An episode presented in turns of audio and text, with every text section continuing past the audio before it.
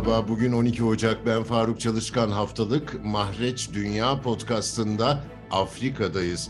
Sudan'da ülkeyi fiili olarak yöneten generallerle sivil siyasetçiler arasında demokrasiye geçiş yolunda anlaşmaya varılmasını konuşacağız.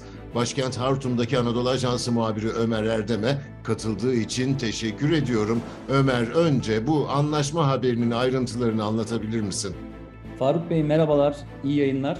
Geride bıraktığımız yılın Kasım ayına gelindiğinde parlamentodan, faal hükümetten, başbakandan yoksun ve 3 yıldır istikrar arayan Sudan'da asker ve siviller arasındaki yönetim krizinin sona erdirmesi umuduyla 5 Aralık 2022'de uluslararası tarafların teşebbüsleriyle iktidardaki asker ve muhalif gruplarca ülkeyi sivil, demokratik bir hükümetin yöneteceği yeni geçiş dönemine sevk edecek çerçeve anlaşma imzalandı. Bu çerçeve anlaşmaya çok sayıda siyasi grup, parti, sendika, meslek odaları ve dini gruplar dahil oldu.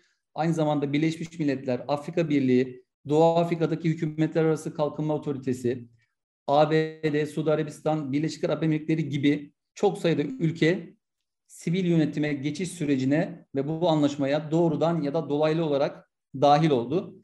Bu anlaşma neler getiriyor? Bu anlaşma ülkedeki siyasi krizin sona erdirilmesi, ülkede yeni geçiş hükümetinin ülkeyi özgür ve adil seçimlere götürecek sivil bir otoritenin kurulmasının temelini oluşturuyor Faruk Bey. İnanç, vicdan özgürlüğü, düşünce özgürlüğünün garanti altına alınması, layık yönetim sisteminin benimsenmesi, yolsuzlukla mücadele, ülkede tam barışın sağlanması, tek ve ulusal bir ordu kurulması ve ordunun savunma sanayisi, yatırım ve ticari faaliyetlerde bulunmaması şartı bu çerçeve anlaşmanın maddeler arasında öne çıkıyor. Tabii ki bu çerçeve anlaşma ülkeyi yeni geçiş sürecine taşıyacak sürecin ilk adımı. Bunun akabinde 8 Ocak'ta geçtiğimiz günlerde askerler ve siviller, sivil gruplar tekrar bir araya geldiler ve bu çerçeveyi anlaşmayı imzalayan sivil güçler mevcut siyasi sürecin yeni geçiş dönemine zemin hazırlayacak son aşamasına geçti. Yani ikinci aşamaya geçti.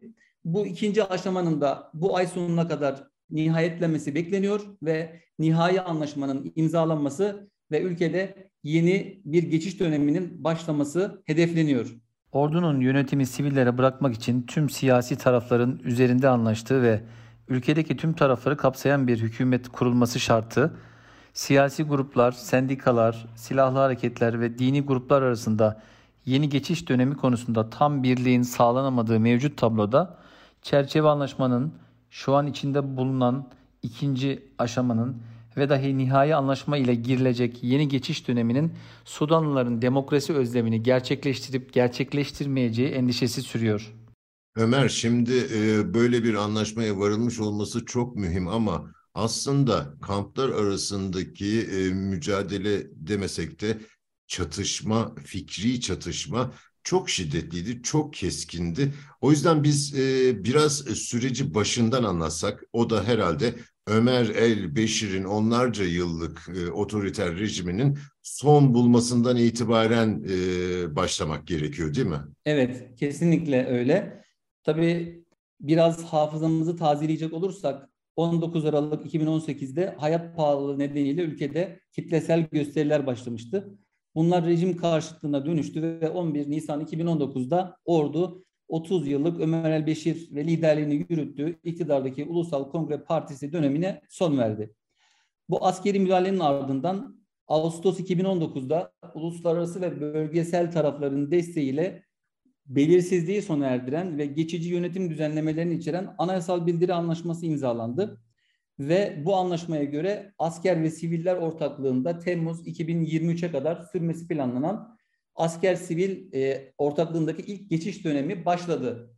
Tabii ki normalde 21 ay asker ülkeyi yönetecek, 18 ayda siviller ülkeyi yönetecek. Akabinde de seçimlerle ülke sivil demokratik yönetime geçecekti. Ancak asker görev süresinin dolmasına çok kısa bir süre kala e, yani bu kararı uygulamadı. Ülkede bir güvenlik tehdidi olduğu, bir BK tehdidi oluştuğu gerekçesiyle 25 Ekim 2021'de yönetime el koydu.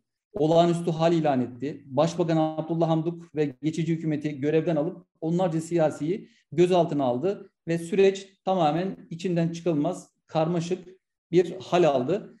E, Hamduk siyasi krize çözüm bulmak için askeri, siyasi tüm taraflarla görüştüğünü ancak tüm çabalarına rağmen uzlaşıya varılamadığını ileri sürerek 2 Ocak 2022'de istifa etti. Tabii Doğu Afrika ülkesinde demokrasi taleplerinin dillen, e, dillendirilmeye başlandığı bu 2018 yılından bu yana geçen sürede ne ordu vaatlerini yerine getirebildi ne de siyasi güçler arasında bir birlik sağlanabildi.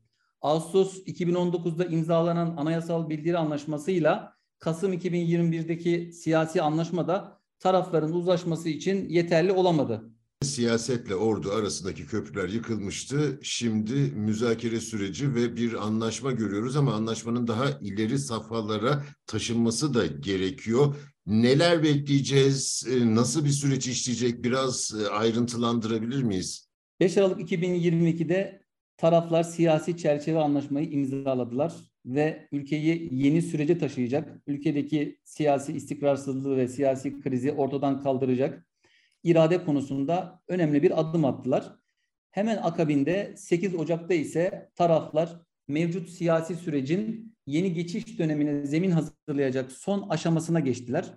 Bu son aşamanın da bu ay sonuna kadar nihayete ermesi bekleniyor. Bu aşamada anlaşmazlıkların giderilmesi ve nihai anlaşmanın olmazsa olmaz 5 maddesi üzerinde fikir birliğine varılması hedefleniyor.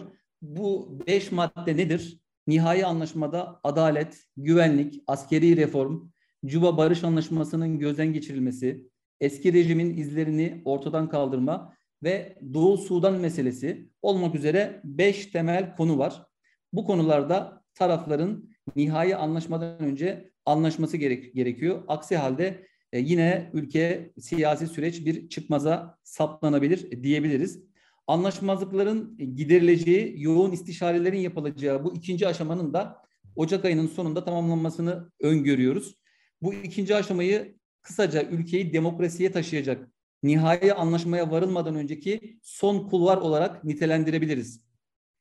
Ancak tabii ki bu sürecin de e, yani başarıya ulaşması için dediğimiz gibi tüm grupların katılımı, tam bir uzlaşı sağlanması gerekiyor. Ancak ne yazık ki Sudan'da 4 yıldır süren bu krizde ne sivil grup taraflar ne e, silahlı gruplar ne de e, diğer çeşitli gruplar arasında bir uzlaşı sağlanabilmiş değil. Her ne kadar mevcut bu siyasi sürece askerin yanında bazı siyasi partiler, bazı meslek kuruluşları, bazı dini gruplar destek verse de orduya yakın gruplardan Sudan Kurtuluş Hareketi, Demokratik Blok lideri ve Darfur Bölgesi Başkanı Mini Arko Minavi, Adalet ve Eşitlik Hareketi lideri Cibril İbrahim gibi önemli gruplar ve isimler bu anlaşmaya katılmadılar. Bu anlaşmayı tanımıyorlar.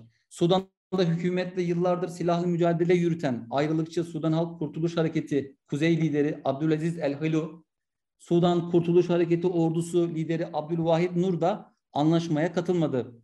Her ne kadar tüm tarafları kapsamasa da Birleşmiş Milletler, Batı ve ABD'nin baskısı, yaptırım tehditleri, hibe ve mali destekleri kaybetme endişesi gibi ciddi etkenler nedeniyle bu ayın sonlarına doğru nihai anlaşmanın imzalanmasını bekliyoruz. Başbakanlık koltuğu için ise eski Adalet Bakanı Nasrettin Abdülbari ve istifa eden Başbakan Abdullah Hamduk hükümetindeki Maliye Bakanı İbrahim El-Bedevi'nin isimleri geçiyor ancak bunların da ar arkalarında geniş halk desteği bulunmayan isimler olduğunu söylememiz gerekiyor mevcut siyasi sürece dahil olan grupların askerle anlaşıp hükümeti kurması, aksi durumda geçici bir hükümetin teşkili ya da erken seçim çağrısı gibi muhtemel senaryolarda masada duruyor. Sudan'daki siyasi sürecin bölgesel ve uluslararası ülkelerin menfaatleri doğrultusunda ilerlediği ve şekillendiğini de belirtmemiz gerekiyor Faruk Bey. Sudan'da askerle siyasi partiler arasındaki güven eksikliği ve siyasi grupların kendi aralarındaki çekişme ve bölünmeleri 2019'daki askeri müdahaleden bu yana istikrarın ve uzlaşının sağlanamamasının en önemli nedenleri arasında yer alıyor. Komünist Partisi, Sudan Meslek Odaları Birliği, direniş komiteleri, Arap Sosyalist Bağız Partisi gibi birçok siyasi oluşumu dışarıda bırakan bu anlaşmayı kapsamlı bir siyasi çözüm getirmeyecek ölü doğan bir anlaşma olarak nitelendirebiliriz. Sudan'da çözüm ise 1956'daki bağımsızlığından bu yana neredeyse iktidar koltuğunu sahiplenen askeri kanat ile orduya karşı tehditkar ve sert bir politika benimseyen sivil siyasi grupların bazı tavizler vererek ortak önceliğe sahip konularda fikir birliğine varmalarıyla mümkün olabilir.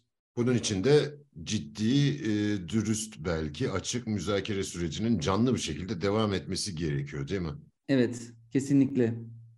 Tarafların birbirine açık olması gerekiyor. Tarafların şeffaf bir şekilde süreci yürütmesi ve hiçbir gizli ajanda olmadan e, bu toplantılara katılması gerekiyor. Ancak maalesef hani şunu net bir şekilde söyleyebiliriz. Mesela bir başbakan henüz daha e, belirlenmedi, net bir isim açıklanmadı. Sadece eski Maliye Bakanı ve eski Adalet Bakanı'nın isimleri geçiyor ama Sudan'da e, siyasetin de dış yani ülkede menfaati olan bölgesel ve uluslararası güçlerin çıkarları doğrultusunda şekillendiğini söylemiştim ben az önce.